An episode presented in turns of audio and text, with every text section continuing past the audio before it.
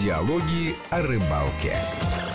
Здравствуйте, уважаемые слушатели. Радио Вести ФМ. Это «Диалоги о рыбалке». Алексей Гусев и Гия Саралидзе в студии Вести ФМ. Здравствуйте. Всем привет. Сегодня мы будем говорить об одном из самых красивых, наверное, видов ловли. И называется он, в английском варианте даже мне больше нравится, он называется так романтически fly fishing. Или нахлыст по-нашему. Нахлыст, конечно, проигрывает флайфишингу, но суть от этого не меняется.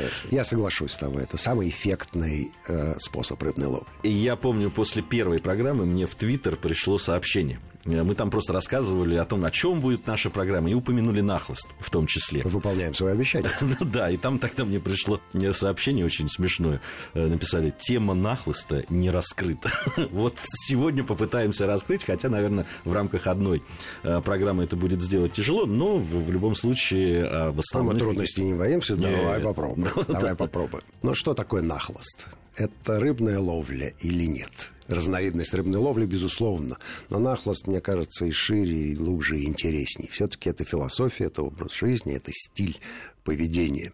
Если э, найти какую-нибудь аналогию, допустим, из мира спорта, то я бы сравнил нахлыст с гольфом. Трудно ведь назвать гольф спортом.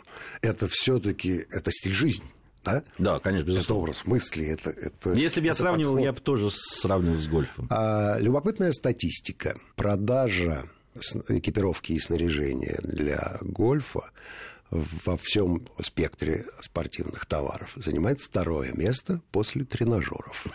А вы думали, клюшки шайбы? Да нет, даже в десятку не входит. На третьем месте бейсбол. Ну, бейсбол понятно, да, потому что американцы и, э, на минуточку, индусы. А все остальное это стат погрешности. Если, если Индия и Пакистан играют в бейсбол,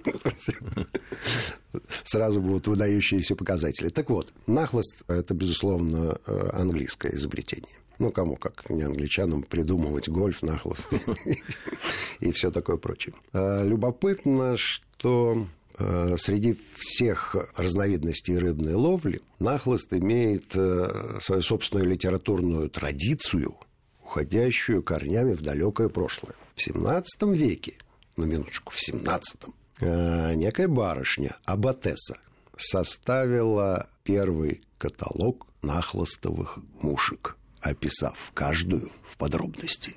О как! Почему Аббатеса? Почему женщина? Может, Аббат ейный увлекался нахлостом? Не, а история умалчивает. Но, тем не менее, факт зафиксирован книга. Есть, да, я, я разглядывал, она даже иллюстрирована. Да, Здорово. да, это реально, реально серьезное издание. Вот. Хорошо, давай мы, мы все-таки скажем. Некоторые из наших слушателей сейчас вообще не понимают, о чем идет речь. Э, наверное, есть и такие.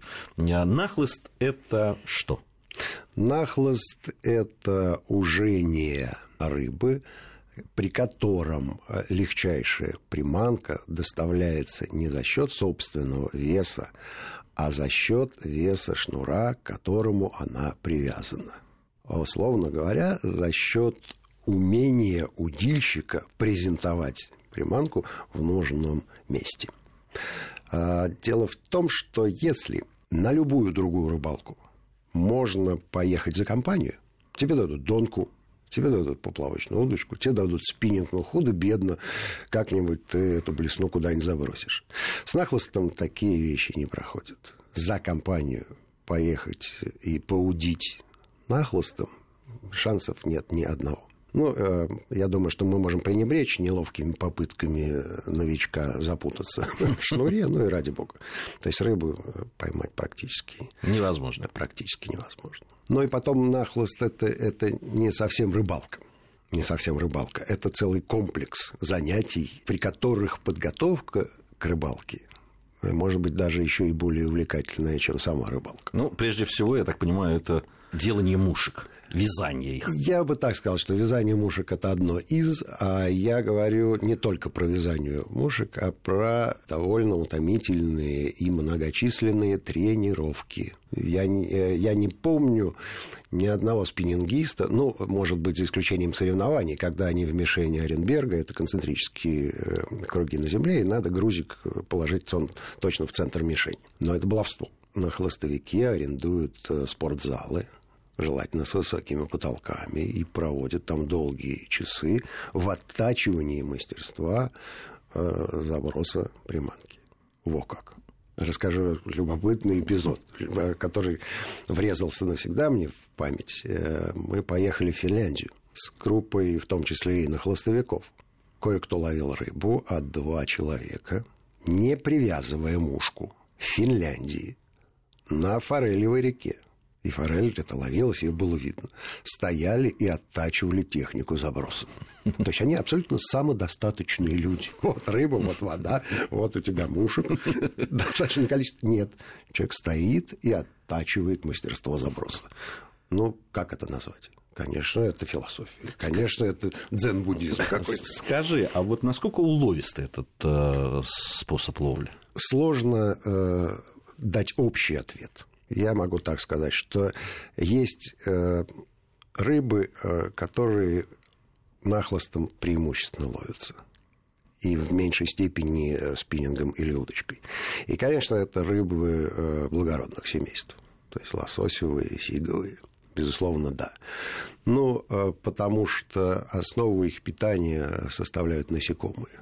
Как водные насекомые, так и упавшие наземные в воду насекомые. Всякие личинки тоже. Конечно, конечно. А как раз мушки они конечно. и имитируют. Паденки, личинки, ручейников, всякие гидропсихиды, то есть там э, Но тоже здесь довольно, довольно много. Зависит от того, насколько, насколько, а, насколько мастеровит Э, тот человек, который Безусловно. ловит. Потому что э, на, один, на одних из съемок э, диалоги о рыбалке был эпизод, когда было довольно много рыбы, это в, там таежный, такой таежный ручей был, и там ловили. И, то есть человек один из рыбаков ловил нахлыстом, ну, не самый опытный, так скажем, и он никак не мог этого сделать. И ровно к нему подходит другой, говорит, так, а давай посмотрим, есть там рыба вообще или нет. Забрасывает туда просто Спиннинг. спиннинговую приманку, и тут же, да, вытаскивает рыбу.